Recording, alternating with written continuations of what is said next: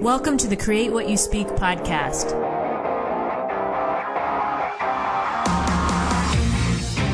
Join me as we have a real life discussion on how to change your life by changing your thoughts. Remember, question everything, trust yourself, and find your truth. Welcome to the Create What You Speak podcast. This is the one and only podcast where we discuss solutions to living in a free and an unfree world. And I talk about that a lot on this show about living free in an unfree world. And, and the title of the show is Create What You Speak. But I really think that being able to free your mind is the one of the biggest parts of learning how to live free in an unfree world because if you're if you're if your mind isn't free, you're not going to be able to create what you speak, right? You're going to be creating what your your negative beliefs um, lead you to to think, or what other people lead you to think. So you're not going to be creating what you speak. So that's what we talk about on the show is, is really learning how to free your mind um, and how to design the life that you want to design. And this week, I'm really excited to bring you Dan Thomas. The, and our title this week is Surviving and Thriving When Shit Hits the Fan. so Dan has a, a great story about what he went through when things didn't quite go as planned. And Dan is the Wetware IA. He's a direct response copywriter and certified blockchain solu- solution architect, helping people in the blockchain, cryptocurrency, and NFT spaces. So, Dan, I'm really excited to talk with you this week and welcome to the show. It's great. Thanks for having me on today. Yes. So, I read your bio, and then, as I do usually when I um, introduce people, I like people to tell in their own words, who are you? What What do you want the listeners to know? The end of the day, really, I am just a tech geek who is obsessed with blockchain, decentralized technology, and all the things that come with that. And I decided that that was what I wanted to be working in, so I had to figure out a way to do that. And that was after 15 years with a telecoms company. Mm-hmm. I just thought, actually, this isn't working for me. I need to make this swap. And somehow I ended up doing some very weird things over the last two years. I have a similar story, but we won't get into that today. But so, so I want to just what you said there about you made a decision. So did you did you have any formal training in quote crypto or any of the any of that space, or is this something that you went after on your own and, and just learned? Um, it was something I went after on my own. So I'd originally found out about Bitcoin probably 2013 ish.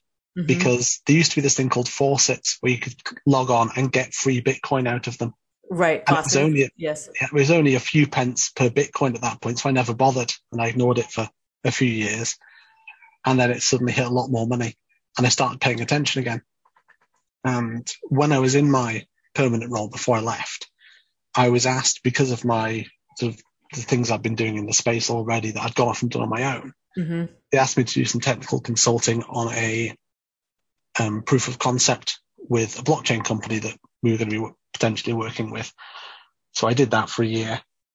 And at the end of that, I thought, yep, this is definitely what I want to be doing. This is a space I want to be working with. This is the technology I want to be looking at. And I spoke to the managerial team at the time for the company I was at and said, right, we've done that project. It was great. It worked. What's next? And they said, oh, we're not doing anything with the technology. That was it. We're not going to use it again. so I kind of went, oh, that sucks. Um, I guess I'll go and figure out what to do. So I went and became certified as a blockchain solution architect, mm-hmm. which um, I just did through a distance learning course, did the exam. And because I was already working in a system analyst role, so I was dealing with databases and the sort of back end tech of normal billing platforms, things like that already, it, it wasn't too hard to sort of make the swap to that technology. And then I decided that that was where I wanted to be working and quit my job just at the wrong time. And there's never a wrong time. I don't think there's ever a wrong time. But I, I, I want to just real quick, and then I want to yeah. get into your story and, and, talk about quitting the job. But I had a similar experience where, um, that actually got me into IT consulting. Um, I don't know, it's probably been 12 years ago now. Uh, I had a personal finance blog. Um, I didn't know anything about websites or anything like that. My I had a more of a banking background and, and that kind of um, that that was really what I had done up until that point. And I spent a lot of time teaching myself how to build websites, right? If I change this, this happens, right? And I went through this and I learned the lingo. I learned like how projects work, right? I didn't have any formal training in that. And that's actually what I credit to getting me into IT consulting that I've been doing now for 12 years. And so I think the, I think sometimes we forget that we can go out on our own and learn things, mm-hmm. right? And learning those things, you never know where those things are going to take you, right? Like it, it could be anything. As long as you're interested in it, it's worth exploring, I think. Well, that's exactly what I've done in the role that, so I say I'd been at some my 15 years. For the first decade of that, I'd been in sales. It was a telecoms company. So I was mm-hmm. literally selling mobile phones to the public. And during that time, I built myself a website. I was running a martial arts club, so I built a website for that. And this website job came up within the company. So I went to the head of IT at the time and said, you know, I'd like this job. He said, if you have built a website before, and I went, well, here's this one. And it was shockingly bad. I can't get over, I can't overestimate how bad this build was, but they looked at him and well, he's done something. He's eager to learn. So I, I got the role and I did that for three years, which then led on once they stopped doing the website side of things as a company into this more technical billing aspect and this database architecture side, which again, it was all learning on the fly. A case of right. here's your desk, here's your computer, here's database access. Yeah. yeah. yeah. Figure it out. right. And that's exactly what I did with the blockchain stuff as well. That I liked the space. I liked what the people were saying about it and how it all worked.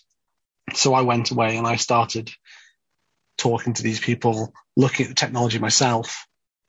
And I had, when I did the project, and um, we did this proof of concept project, I had no formal experience in blockchain. Right. I just was always online. I was on, I use LinkedIn heavily and I was always on there talking about it and talking to people about it and learning, right? Try, you were yep. curious and you wanted to learn. Yeah. Yep.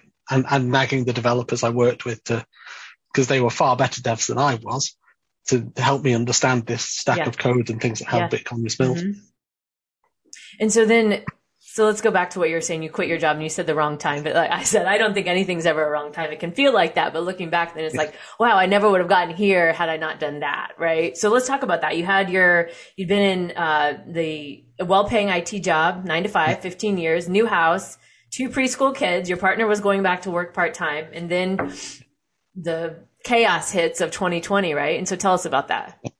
So I, um, there's another story about what happened when I actually left. But basically, I handed my notice in one day. I got sick of everything, went, I'm done. Handed my notice in.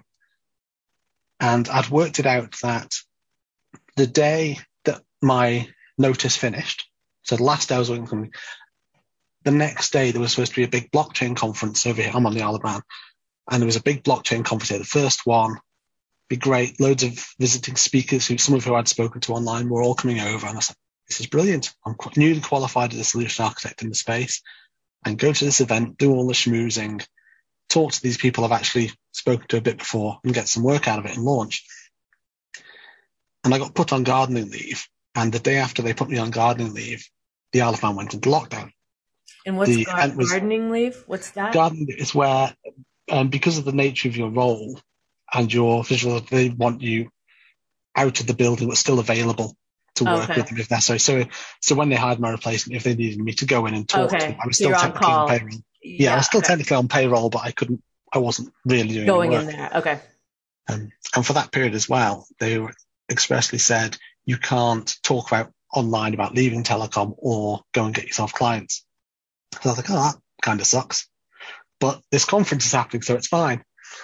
And I say that garden leave happened, I thought, that's okay. I can start building things. I can do this and do that. And then went into full lockdown over here. Everything changed and, and the event was cancelled. Oh. So I sat there thinking, well, what do I do now? right. And there's few things as scary as the day the last paycheck hits you. Right. And right. you think, right, if I don't start getting people paying me for what I want to do soon, I'm kind of knackered. Um, I mean, it's not funny. It's easy to, but I, have been there myself. I mean, yeah. I've been laid off. I've been fired. I mean, I know how it is. It's, it's, I, I mean, what else can you do, right? You can cry, yeah. but that's not going to yeah. get you where you need to go, right? So, well, I, so you start panicking as well because I, I thought at the time I was like, well, if this is my big plan and I can't do it now, have I got time to get a new plan in place?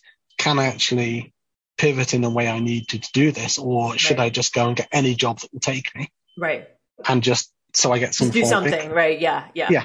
But I knew that if I did that, I'd be in the same position I had been. Right. That I couldn't do what I needed to do at the high enough quality while running another job. Yes. Um, so that was a particularly, I'd say the first five weeks were the most stressful weeks I've ever had Yeah. because Yeah. um, obviously I've got two young kids and one of them, I say, was just um, coming up to one and one was uh, three back then. And they were both at home. My partner was at home and she was then trying to go back to work remotely for three Right. days a week. And I was trying to launch a business to be able to pay things like the mortgage and for food. Know, Right. Right, right. Well, and so you're dealing with that, right? You're dealing with the, the job situation, and then we're also dealing with what we dealt with in 2020, right? With all the the everything going on. So there's two major elements, right? So it's not like this is one thing that I've talked with my like my friends through all of this is like Hmm. it's not like you're just dealing with one thing, the job loss. You're dealing with all the other elements that come with the lockdown and and the you know everything that comes out. So it's touching every area of your life. It's like you can't get away with away from it. It is. And yeah, when I was talking to companies as well, a lot of the companies that I had been speaking to were going very much into defensive mode and they were saying, actually, now we're not going to hire new people. Right. We're not going to bring on new partners. We're not looking at building these projects anymore. We're going to put them on hold because at that time we thought it would just be a couple of months. And yeah, I had to find some way to get around that. And I very nearly panicked. I mean, there was a couple of jobs I was um, talking to people about at the time. And I thought, well, I could just go for that and it'd be nice and safe and boring and I'd be sat at a desk again. and I'd be unhappy in six months Yeah. and mad at myself that I did it. And, and that's kind of the easy route, right? That's the that's that fitting into the system, right? It's the the what you're we're all brought up to do, right? Fit into the system. And if you're going to Mm-hmm. go outside of it, then there's so much risk that you just possibly you can't possibly even accept the risk. So just go ahead and take the safe job, right? And, Yeah, and that's generally what we're programmed to do. And everyone you talk to who, when you're in that sort of job, is also in that sort of job and is in the same situation. So they all think the same way. They're all saying, Right. well, just you need another job. You need to be working for someone Right. and get regular income and get Right. your pension and all this other stuff. And I was saying, well, no, I want to be off building this incredibly risky technology, which two years ago was still recovering from a huge financial crash Right. that no one really believes in at the minute. So you're already considered wacko for that then too, right? And Yeah, you want to I- like go make a career around that. It is. I mean, there's things that I had back then because I was involved in the space. Like I bought some NFTs, which Yeah. we can talk about, yeah. and people were like, "Why are you wasting money on those?" And now they're messaging me saying, "Have you sold any of those yet?" I'm like, "Don't talk about them now. As far as you're concerned, I don't have any." right. We're not going there. So what happened? So you, so the first five weeks and you were, you know, obviously it was a, a shocking and jarring. So how did you get through this? And here you are now. I mean, you're, you're, you've got a business. You've got, it's thriving. You're not, you didn't Yeah. die, right? We're sitting here having this conversation, right? Yeah. Right. And so how did, how did you, how did you get through it? I guess mentally is probably, I think we do it that the worst, you know, make that the hardest on ourselves, the mental part. Yeah, I basically uh, the only thing I could do was ignore the problems and think, what can I actually do Yeah. to solve the problems on this? Um, and one of the ideas I'd had for my brand back then, uh, because uh, someone I'd worked with had said that I was, I was the guy to go to if they wanted problem solving. And I thought this is just another problem I need to solve, Right. and I can't solve it by going, oh no, it's a disaster. I had to focus on how to do it. So I said, well, obviously Isle of Man's in lockdown. How can I make that into a benefit? I said, well, actually, you know, the Isle of Man's quite small. We've only got a population of 90-ish thousand people anyway. Okay. And this is in Europe? Uh, yeah, we're a small island between England and Ireland. Okay. So I was like, well, actually, if I say I'm not going to do anything here, I'm going to do it all remotely. Well, that now opens me up to Right. pretty much anywhere in the world. The world. Yeah. hmm And so I, I'd already had a reasonably established LinkedIn profile. So I went on there, cleaned it all up. And I started with a model line of how I was going to get people to come to, to me for work, to want me to work for them. And I've sort of refined that over the last 18 months or so. But it just started working. I, I hammered away at it. I was up till 2, 3 a.m. every morning for the first five, six weeks. um, I'd then up at half six with the kids if not a few times in between as well. Just talking to people, getting my name out there. Um, there was a few things I did as well. I pivoted the brand model I had. So originally it was all about the blockchain solution architecture. That was my main Right. focus Right. and doing that technical aspect. But I've done copywriting in the past before I moved into it. And I thought, you know, I'd like to do something with that. So I scrapped all that branding, spent a couple of days and ended up with the Wetware IA as the brand, flattened everything I had, rebranded all that, um, and started getting clients. And I think I had a client within the first couple of weeks, just a small copywriting job for them. Mhm. And then I started getting more people wanting specialists in the space to do their copywriting.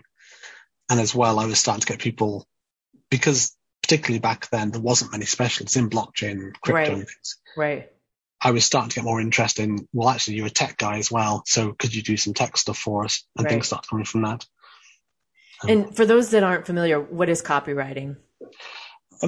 So um, it's things like writing articles, writing blogs. In my case, it's writing more technical articles, so longer form ones about the technical aspects of blockchain and NFTs and things. But also, I do direct response copywriting, which is things like long form sales pages. So if you go to websites and you see a sales page, that sort of thing, or social media adverts, anything that gets you to click on something or do Right. an action, basically. Right. And, and I think also like explains what it is, right? Because it's, like I know in the past I've created things and I'm, you know, but I'm in it, right? It's, I can only see it from the perspective of the creator. Having somebody come in like you that's on the outside that I can tell you about it. And then you're using your another outside perspective to explain something to somebody who isn't as far in it as somebody like me who may have, might have created it. And Exactly. there's uh yeah there's that um skill set is also very um it's very it, it's a it's a great thing to have right? When you have somebody who can do that especially as a creator it's um you know it's it's invaluable because that's how you get your message out there. That's how and that can make or break you too right? If you don't have a good message. Oh yeah, I've seen a lot of companies do it in the blockchain space, and particularly because it's not as much now. Particularly back then, they were all very much in startup mode. So it was three or four very smart people, often developers, who had had a brilliant idea yeah and had written some code, and it was incredible, and it could do crazy things. But I don't know. If, well, obviously you're in IT, but you must talk Yeah. to developers quite a lot. yeah they oh yeah i'm the like person that goes yeah yeah i go between the it and the business generally That's- yeah It's Yeah. exact. That's exactly the role I feel in this. That someone has to translate what developers Yes. speak Yes. into something normal humans can understand. yes exactly And with these blockchain products, a lot of them were failing because they didn't have that aspect. And they were going out and they were pushing marketing that was all about how great the technology was. So all the competitors looking at it and going, oh, that's brilliant. We'll just nick a bit. But right Customers weren't coming and going, okay, now I need to know more about the product. Or I want this, right? Because they don't even know, customers don't care about the technology side, most for the most part, right? The general customer. So Yeah. if you're pushing the technology on people who don't care, you're missing the mark. And this is again, copywriter's job is to go in there and be that intermediary. To almost, it's almost like speaking on behalf of your, your customer, even if you don't have the customer, but it's your ideal customer kind of thing. And so, oh, go ahead. It. the hardest thing I found with that actually is when I've written something and I'm saying to uh, developer teams, right, this is what I've written. And they go, but you don't mention the code. You don't mention these things. I'm like, yeah, no, it doesn't matter. Yeah, no one cares.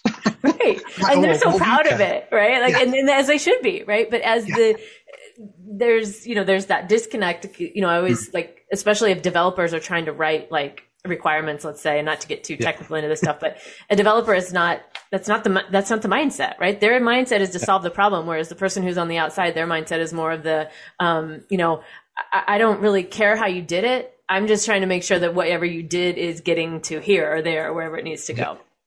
And having my dev background as well, although I, I do talk about, I'm, I'm by no means a good dev. Well, I'm, I'm, I'm an okay dev, but I'm not, I would never say to a company, you want to hire me to dev your product because that'd be awful. But how, when I was working with dev teams, I always found that normal marketing teams would come in and say, oh, we want this shade of blue or this color or this font. And the dev teams go, oh, we don't care. right You know, we Right. just want this particular function in it. right And there was always that disconnect. So having, so dev teams tend to quite like dealing with me because I'll go in and I'll use their language to talk to them yes and find out what it does. And then I can then translate that into something that Joe Public goes, actually, that's human that's a benefit to me. Yeah. Yeah, the normal human can understand. Yeah, so and we probably should have done this a few minutes ago, but we mentioned NFTs and um, in your involvement in those. So can you explain what NFTs are and what um, really? Because I think also again, this is one of those things there where people can read and it can okay, but what is it? Like, what does it actually do? Why do I want this? You know?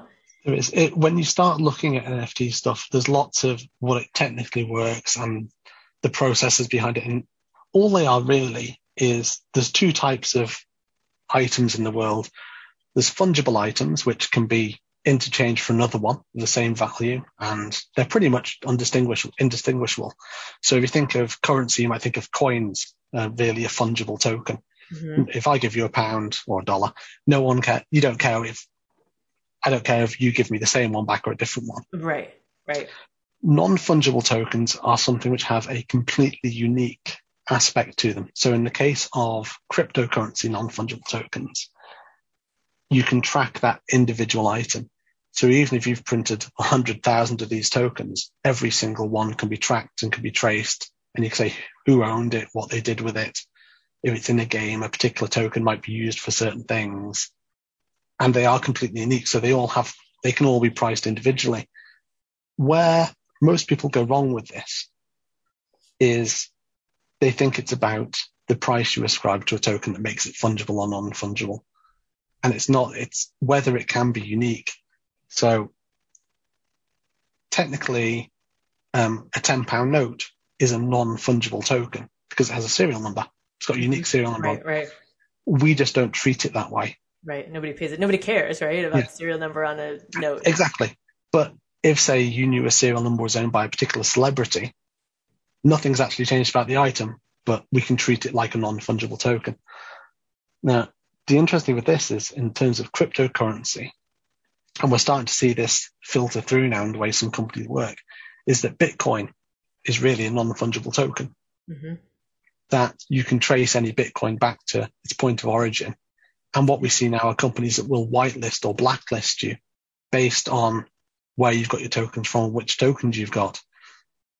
And, And it starts getting a bit complicated that way, but Right, because then we go to another level of censors- censorship, which was supposed to be the epitome of why it was even developed. And so, when you talk about tracing, can you explain how that can be traced, and especially in the in the um, you know when we think about Bitcoin, because that was some in some ways it was presented as you know Hmm. it's you know it's anonymous right you can't be traced and you can't be tracked because then i think that also causes some confusion because then Hmm. then it's like everything is lumped together well if you can trace and track on, with bitcoin then that must be the same for all the other for everything else in crypto so crypto is a scam you, you know that that's that's kind of the thought process Yeah, uh, that i've heard people make the argument to me it is. Um, so with, if you look at Bitcoin, for example, I'll, I'll try not to go too deep into the tech side of it because it's virtually no one cares apart from people like me.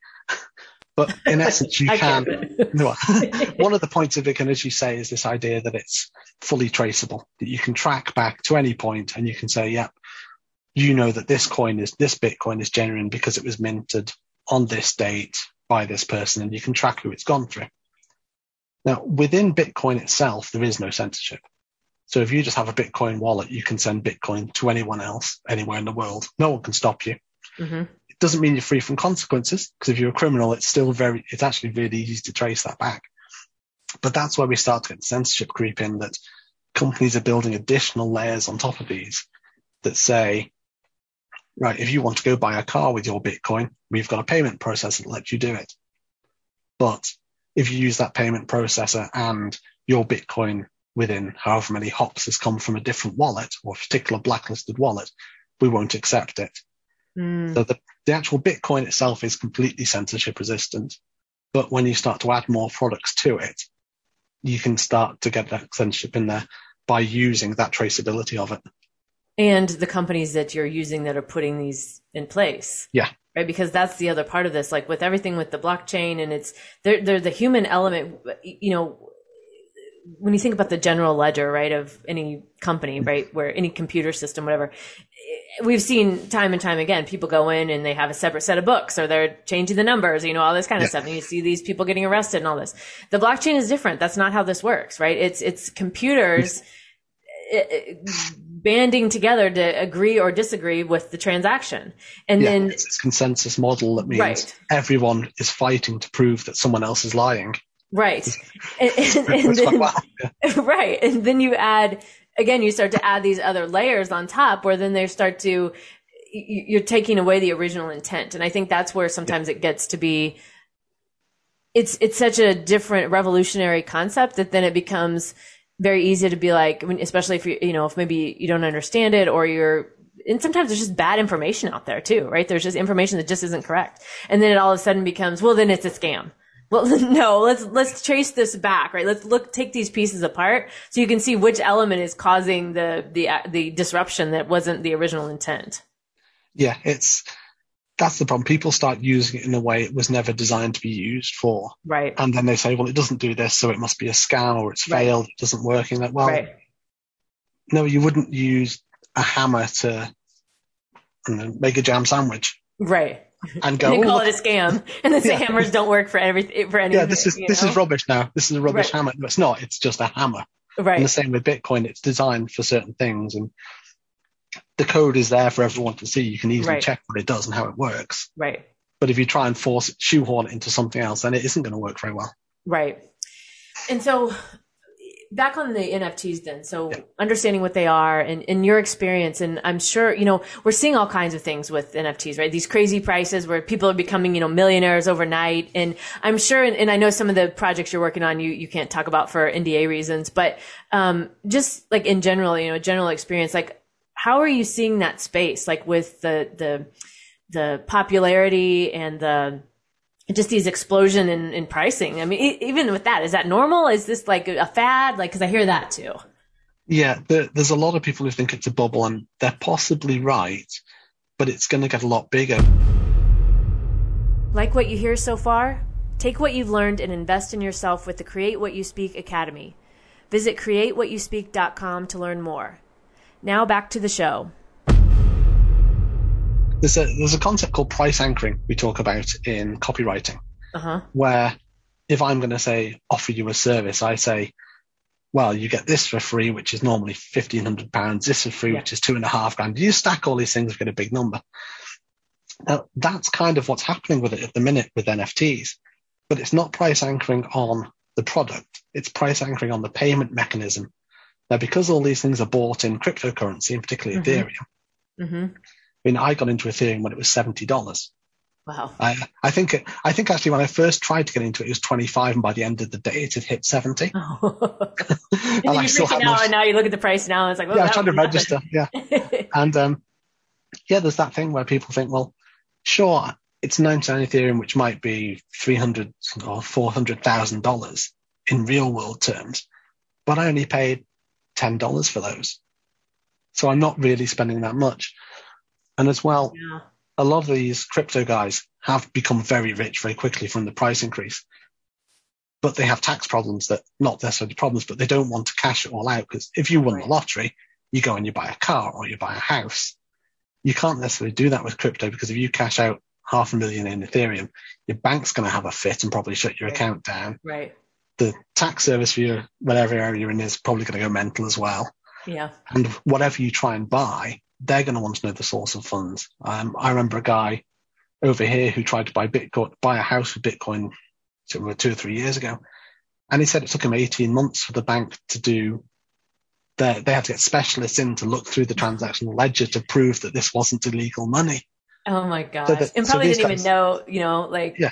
what it even was, you know? And so all these guys, people are sat there with huge amounts of paper money, which, you know, and they look in their wallets and things go, great, I'm super rich, but they can't do anything with it easily. Right. So Right. what they do then is they say, well, what can I buy with it? And NFTs, all the marketplaces, OpenSea is the biggest one, I think. Yeah. They all take payment in crypto. And that's part, so they go, well, you know what, I'll just go and spend some of my crypto on that because it didn't cost me much anyway. I can't do anything Right. with it. Right. And it's this reverse price anchoring effect happening.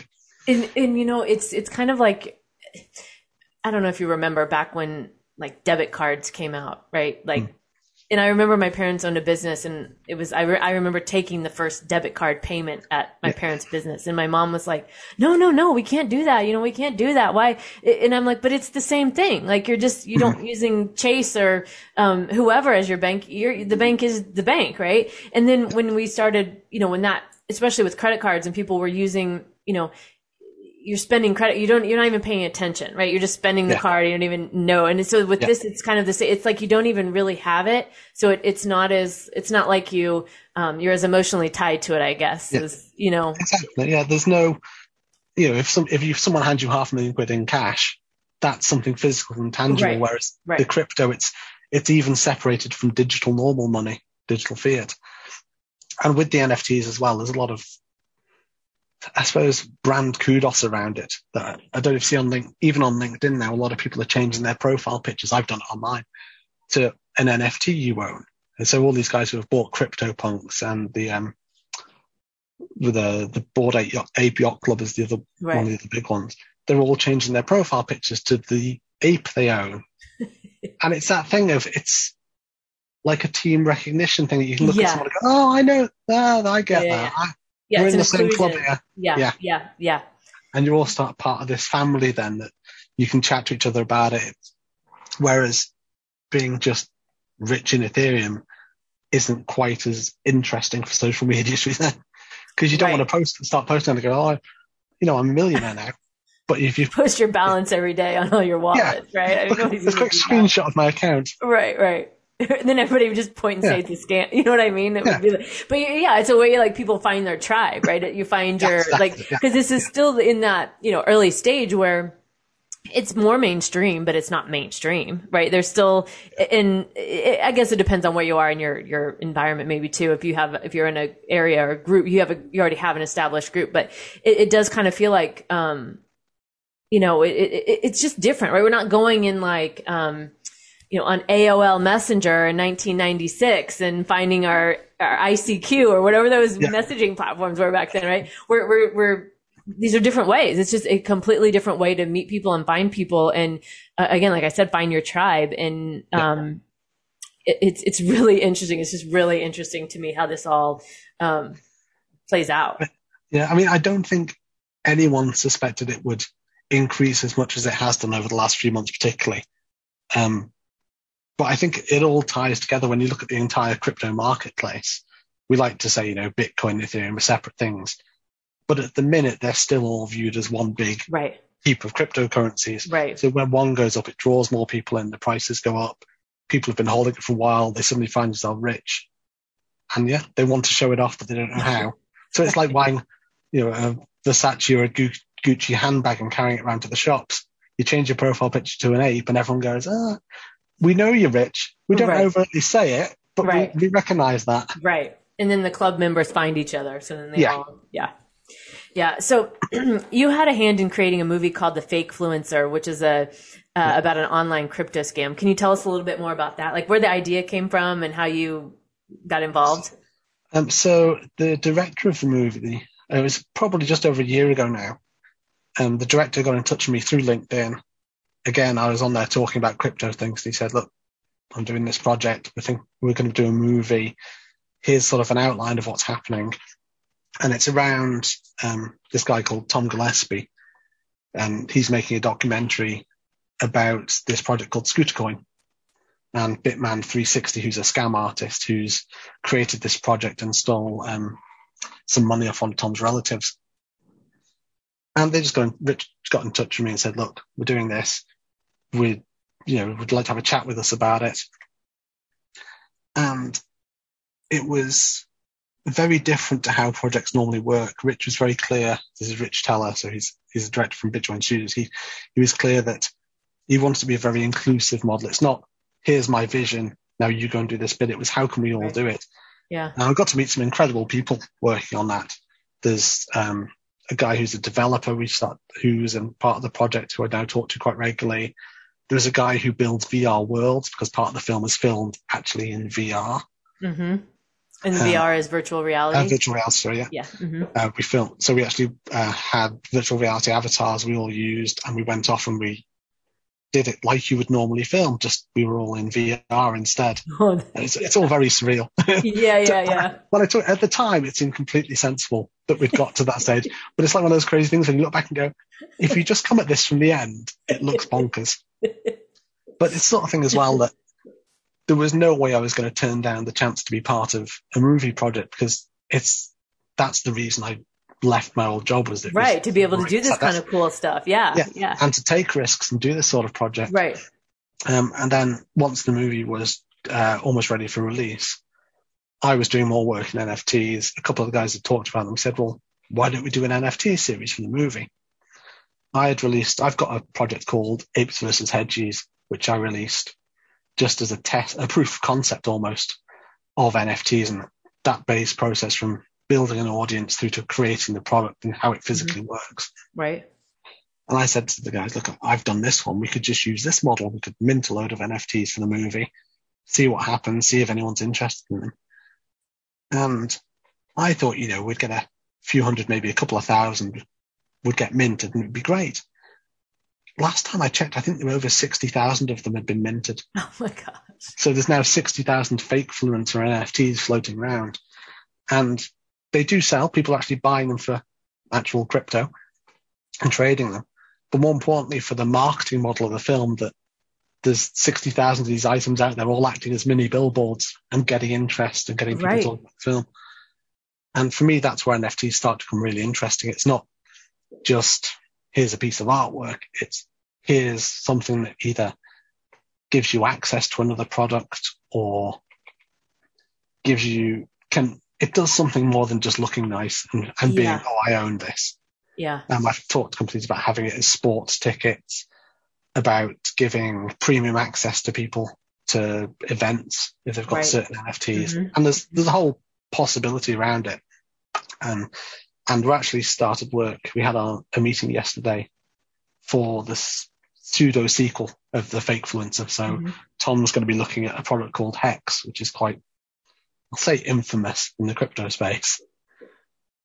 And we sort of had a meeting around that and we're looking at doing more things with NFTs for that potentially and how that could work in the, for promoting the film and for maybe giving people access to the movie that if we release, say, 10,000 tokens, then you can only go to see the movie if you've got a token kind of thing and then they get Right. resold that way. There's a, there's a whole range of options you can do with it, but it, because Yeah. it's true ownership, it's Yeah.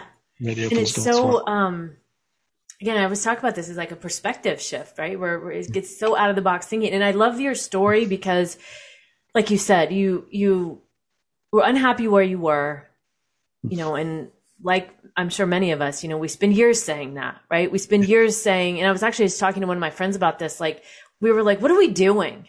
You know, like, what are we doing? I don't mean like today, right now, as we're here. Like in general, what are we doing? Because we say we want these things, and then we try to say that we can't do these things because of a pandemic or because of a lockdown or because of whatever, right? And there's always going to be the things that we're mm. that are going to hold us back or, per- in our mind perceive, right? Make us feel like we can't live free in an unfree world. Therefore, mm. we're not creating what we want, right? We say we want these things, but yet we're not creating. But you did it. Like you went out there and obviously, maybe I'm, I'm I'm guessing if you knew there was going to be a pandemic, you probably would have held off and kept your job.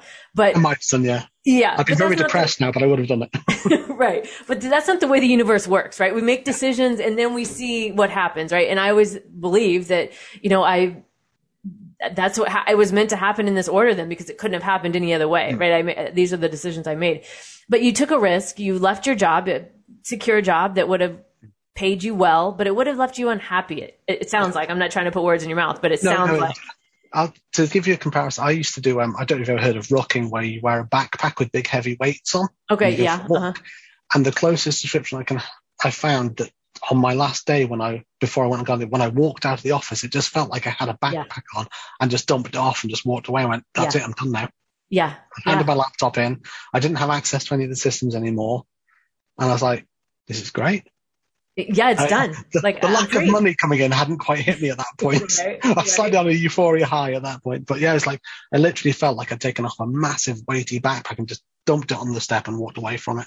yeah, the games are over, right? We're done. Mm. We're done here. And yeah. so, you know, doing that, you took the risk, you went out, you, okay, some shit happened, right? Shit hit the fan, but you, you survived it, right? You worked, you worked your ass off. It sounds like you were, yeah. and I, and I would, ha- I listening to you talk. I mean, again, not trying to put words in your mouth, but it sounds like, I mean, even with the risks, you still had the, the strong, the, the, the belief in yourself and what you were doing was stronger than your fear of the risks, in, in, which oh, it sounds like was able to help you propel you forward and, and allow you to be able to do cool stuff like this that you wouldn't be doing if you were still sitting in that job. Well, that's like, I mean, there's always, the imposter syndrome does suck. And I found out at the start that I was going off and talking to these companies and they said, I mean, I published my rates on my website, but this, my rates haven't changed since I started. And one of the companies said to me, how much do you charge per hour? And I went, uh, 250 pounds. I literally pulled the number out of the air and he went, oh, yeah. that seems a bit low, but yeah, fair. I was like, damn it. Why didn't I say 300, 400? Yeah. But it, you, that's the thing. Within, within three or four months, I'd had enough positive feedback from the people yeah. I was working with to, to get through that imposter syndrome. Yeah, but early on, that was brutal going to these companies and particularly when you've worked in a traditional hierarchy where, you know, the manager walks past and you doff your cap and go, hello, sir. Please, sir, don't fire me today. And which is I, like crazy, like that. That's what we're like that that's how we're all taught you know that we're taught to like oh yes yes please um okay you know like no yeah. like it's like ugh and that, that's the thing i like about uh, crypto and blockchain that you don't get that i i talk to ceos and founders quite regularly and you know they're normal people i'll ping them messages on linkedin i send them memes occasionally on the phone yeah and it's a very very different approach to yeah. how you deal with people in the yeah. space because yeah. of this decentralized trustless model that you get that everyone has a part to play and there isn't just one person sat at the front who really somehow is worth a thousand times more than everyone else, even though they right. do.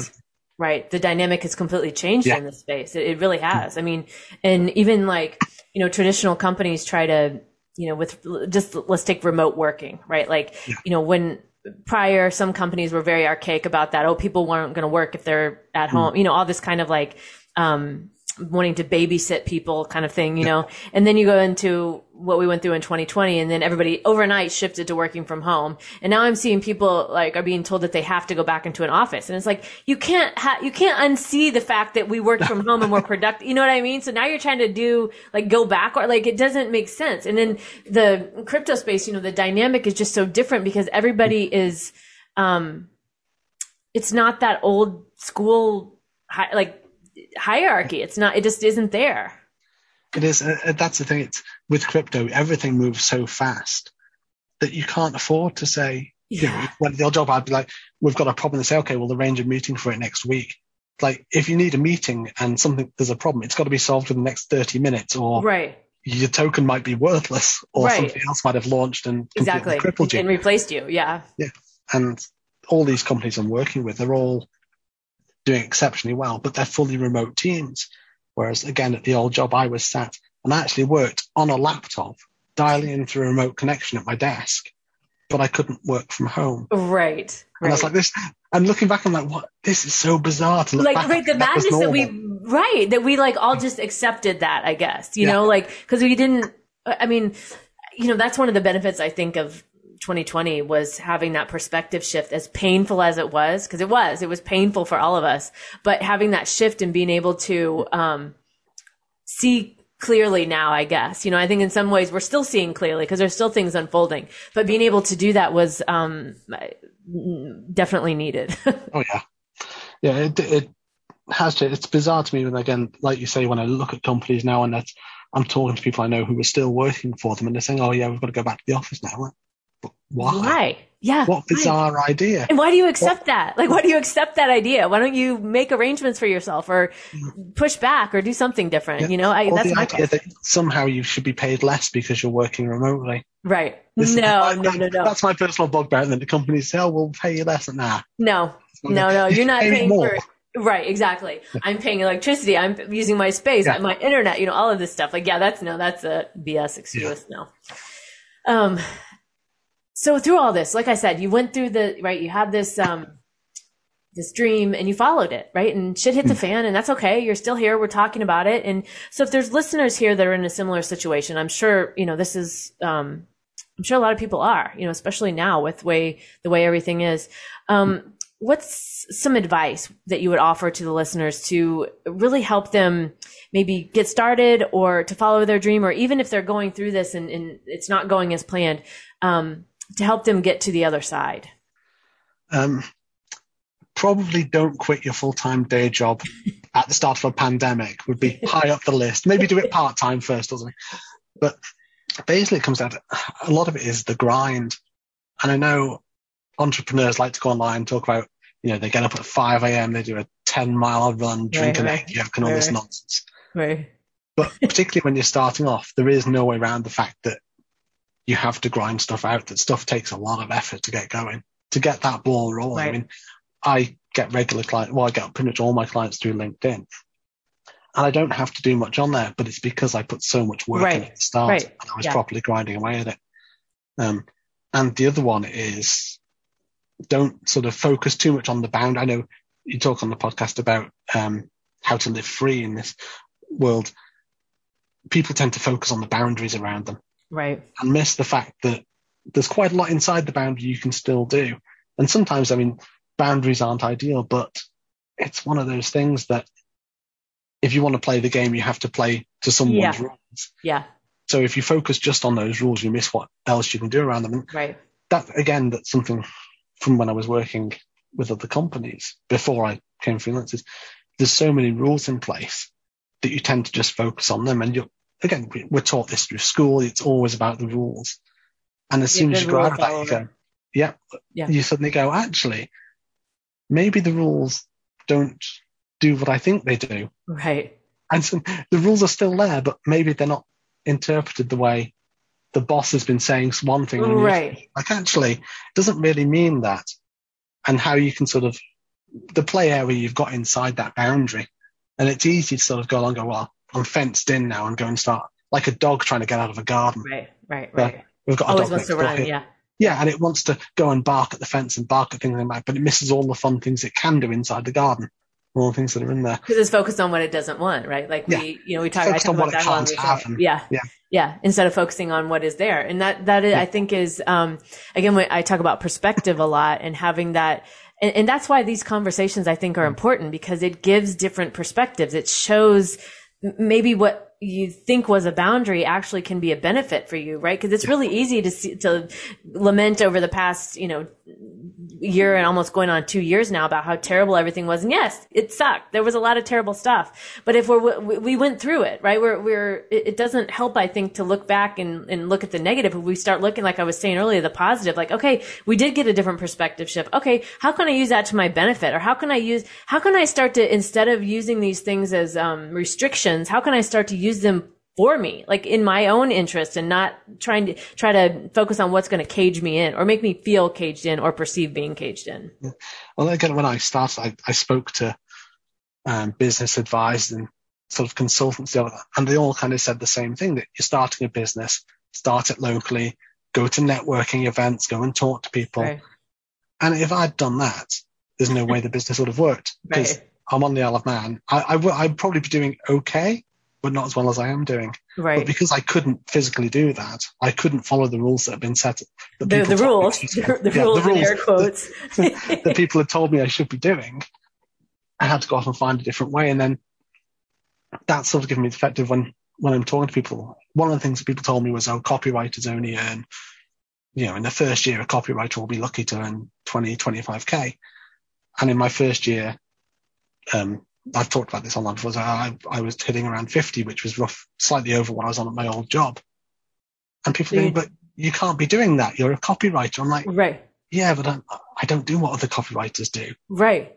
I went outside of the box, right? I yeah. did something, and, and that's, I think the rules, like quote the rules, what, what quote they tell you to do, right? That's mm. also why we get, we stay in these unhappy, or we're in these unhappy mm. situations because we're doing what quote they told us to do. Yeah. Whereas what you're living proof of an example of, okay, you kind of did what they said, but then you altered it. You, you made it work for you. You found the benefits for you mm. and you had success, right? And, and they're trying to tell you you can't do that. Well, look, I did right? Like I did. So just because everyone else is doing it doesn't mean it's the best way to do something. Right. Um, right. Things like, oh yeah, start the big one, actually, if anyone listening who is going to start a company, the big one that got me was always start going low prices and then try and increase them. Yeah. Now ignore that. Go in with premium pricing Right. and justify them. and own And it, that's far better. right? Yeah. Own it, like you were saying, the imposter syndrome, right? Having Yeah. that, that's normal, right? There's, the, there's, that's normal. Everyone has that. But the, the faster you can believe in yourself and just own it and say, this is what it is. Yeah. You walk in owning the room, owning that price or your hourly rate, whatever it Yeah. is, you're in. That's all, that's usually all it takes, right? Cause that's what somebody's looking for, right? You don't want to go with like, I always say this like, I tell this lady that cuts my hair, I'm like, I don't want to go to the person who has openings every day for the next month, right? Yeah. I want the person that's booked out two months that I know is, you know, she's got the business going, right? And the same for this. You don't want to go for the person charging the lowest possible rate because Yeah.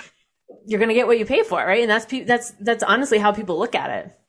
And you certainly don't want to be working for the person who wants the person who charges the lowest rate Right. because they're always the worst clients. They're the ones who, who will phone you up constantly and pest you and waste your time.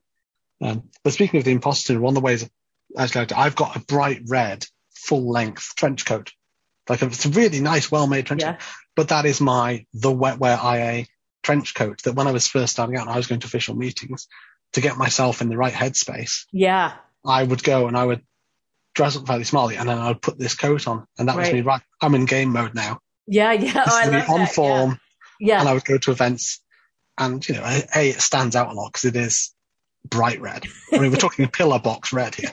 and, um, but psychologically, it's that thing of, yep, now I'm in this persona of a character Yeah. I'm stepping who into does it. Does these things. Yeah. Yeah. And gradually over time, that character becomes you or less you as it goes. But yes. it helps yes. you just bypass that imposter syndrome initially.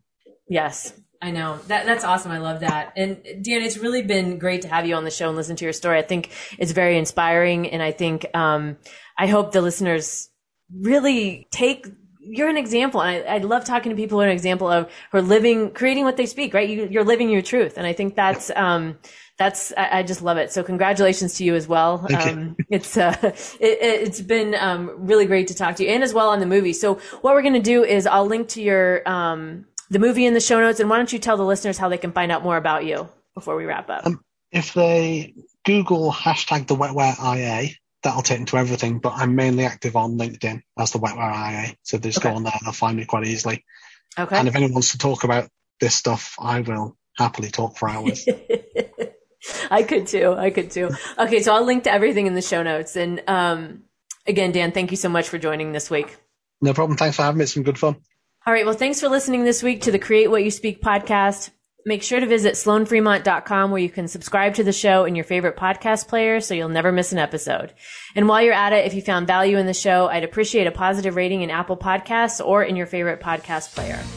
Also remember I have my Create What You Speak Academy at createwhatyouspeak.com. Thanks again for listening and be sure to tune in next week where I will continue to give you real life solutions to help you live free in an unfree world.